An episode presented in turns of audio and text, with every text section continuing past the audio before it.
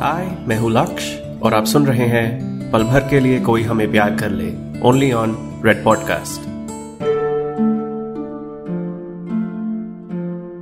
पल भर के लिए कोई हमें प्यार कर ले। एपिसोड ट्वेल्व तुम्हारे एक पल की क्या कीमत है? अब तक तो तुम मेरे बारे में एक बात समझ गई होगी कि मैं वक्त के बारे में बहुत सोचता हूँ। मुझे हमेशा लगता था कि हर चीज़ का एक वक्त होता है और उस वक्त से पहले वो चीज़ नहीं हो सकती। और ये सब बातें मैंने ही बनाई हैं। जब पहली बार सोचा था ऐसा तो बस सोचा था। ऐसा नहीं था कि ये मेरी ज़िंदगी का एक एक सच है या कोई उसूल है?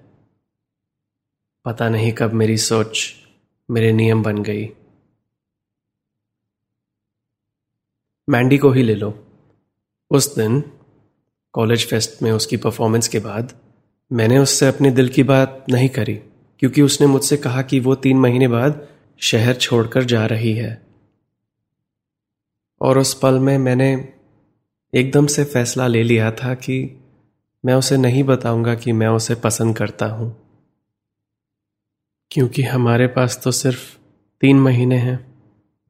मुझे लगा कि ये वक्त तो बहुत कम है। जैसे कि मुझे पहले से पता था कि कम पड़ेगा।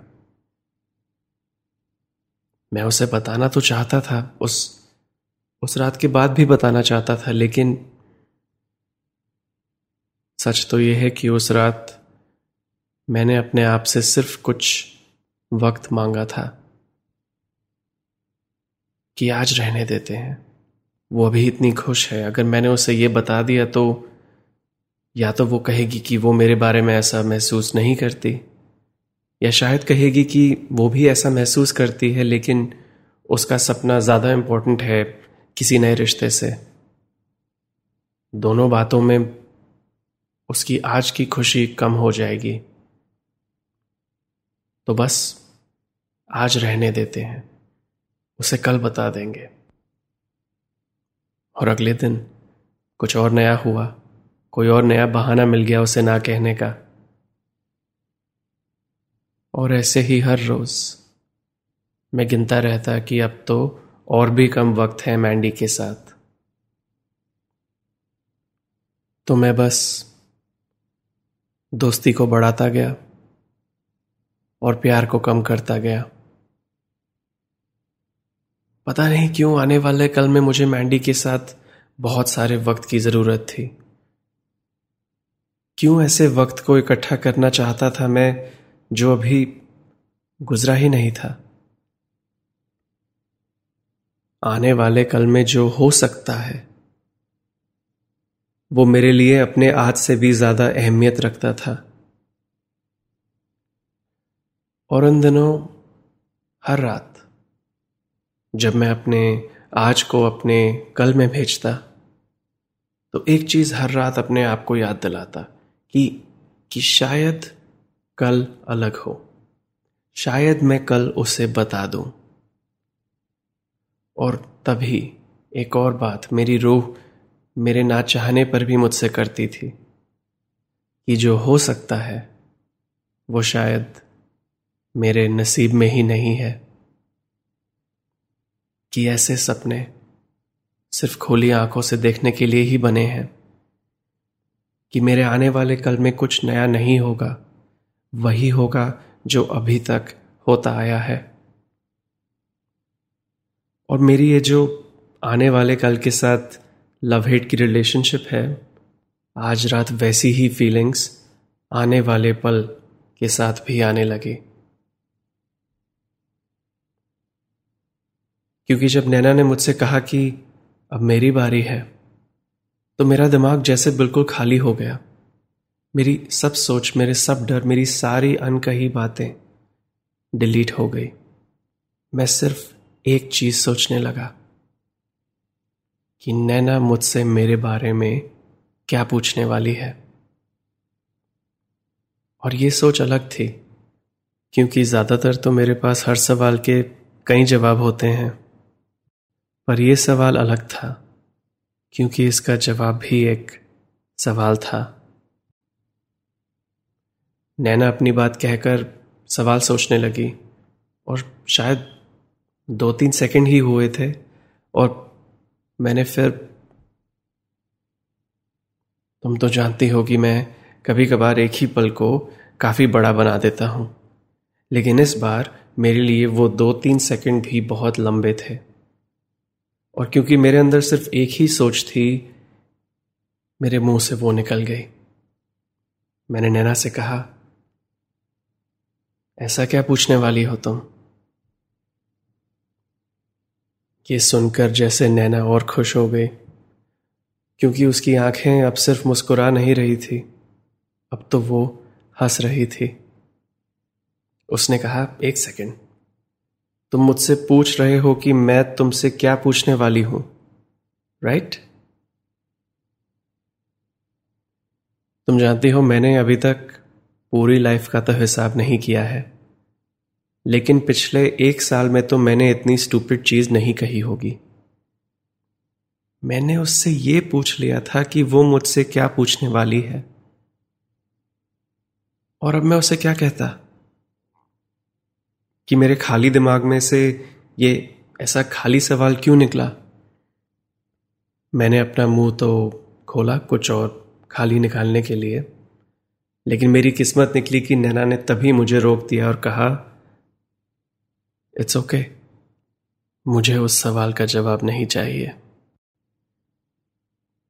उसका ये कहने पर फाइनली मेरे दिमाग में एक सोच आई कि वो मुझसे कितनी अलग है। वो सवाल पूछती है, बिना जवाब चाहे।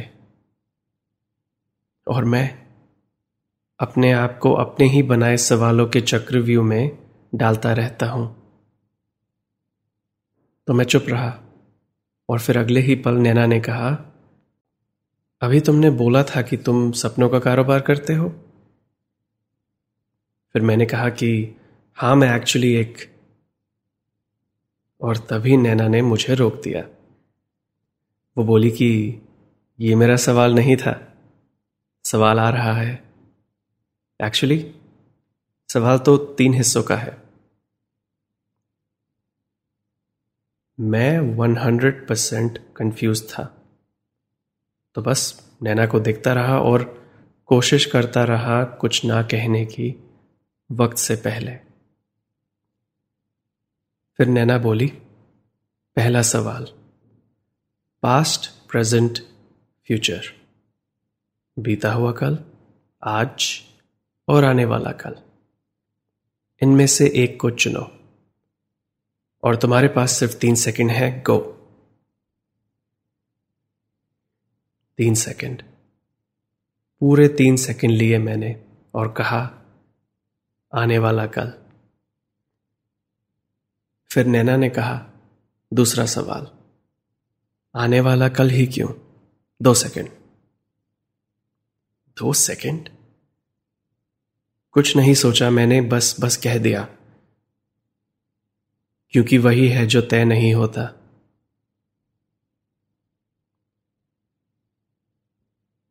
यह सुनकर नैना के चेहरे में कुछ बदलाव नहीं आया।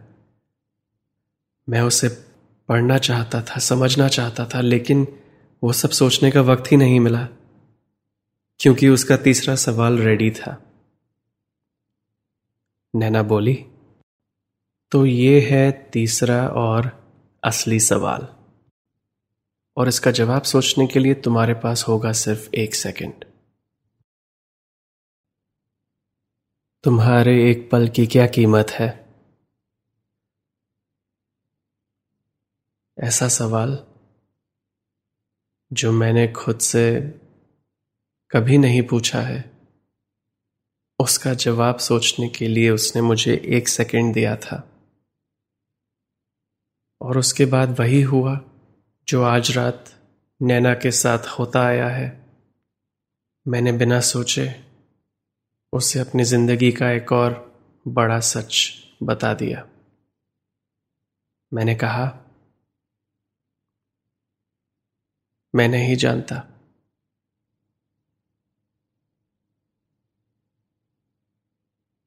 कुछ नहीं बचा था मेरे अंदर उस वक्त।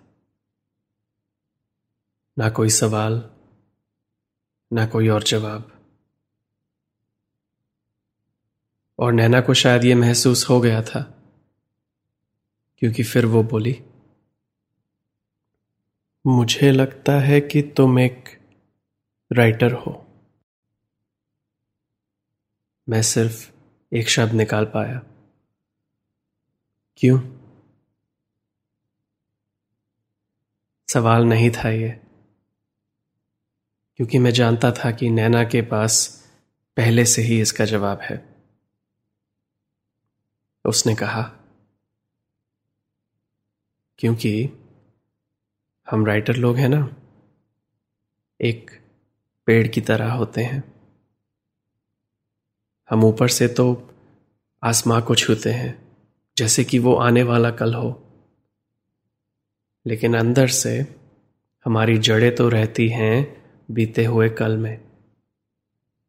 और इस सब में धरती और आसमां के बीच में जो हमारा आज बसता है, उसी को जीना भूल जाते हैं हम। तो बोलो, क्या मैं सही हूँ?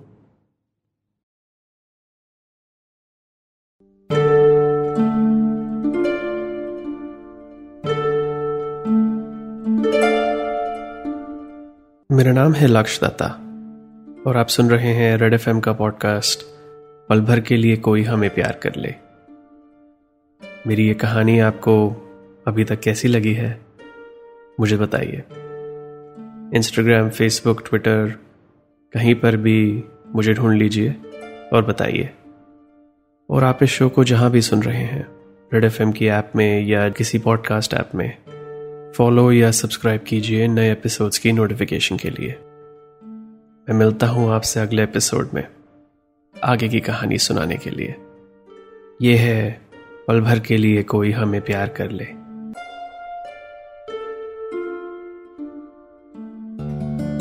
यू आर लिस्निंग टू पल भर के लिए कोई हमें प्यार कर ले ओनली ऑन रेड पॉडकास्ट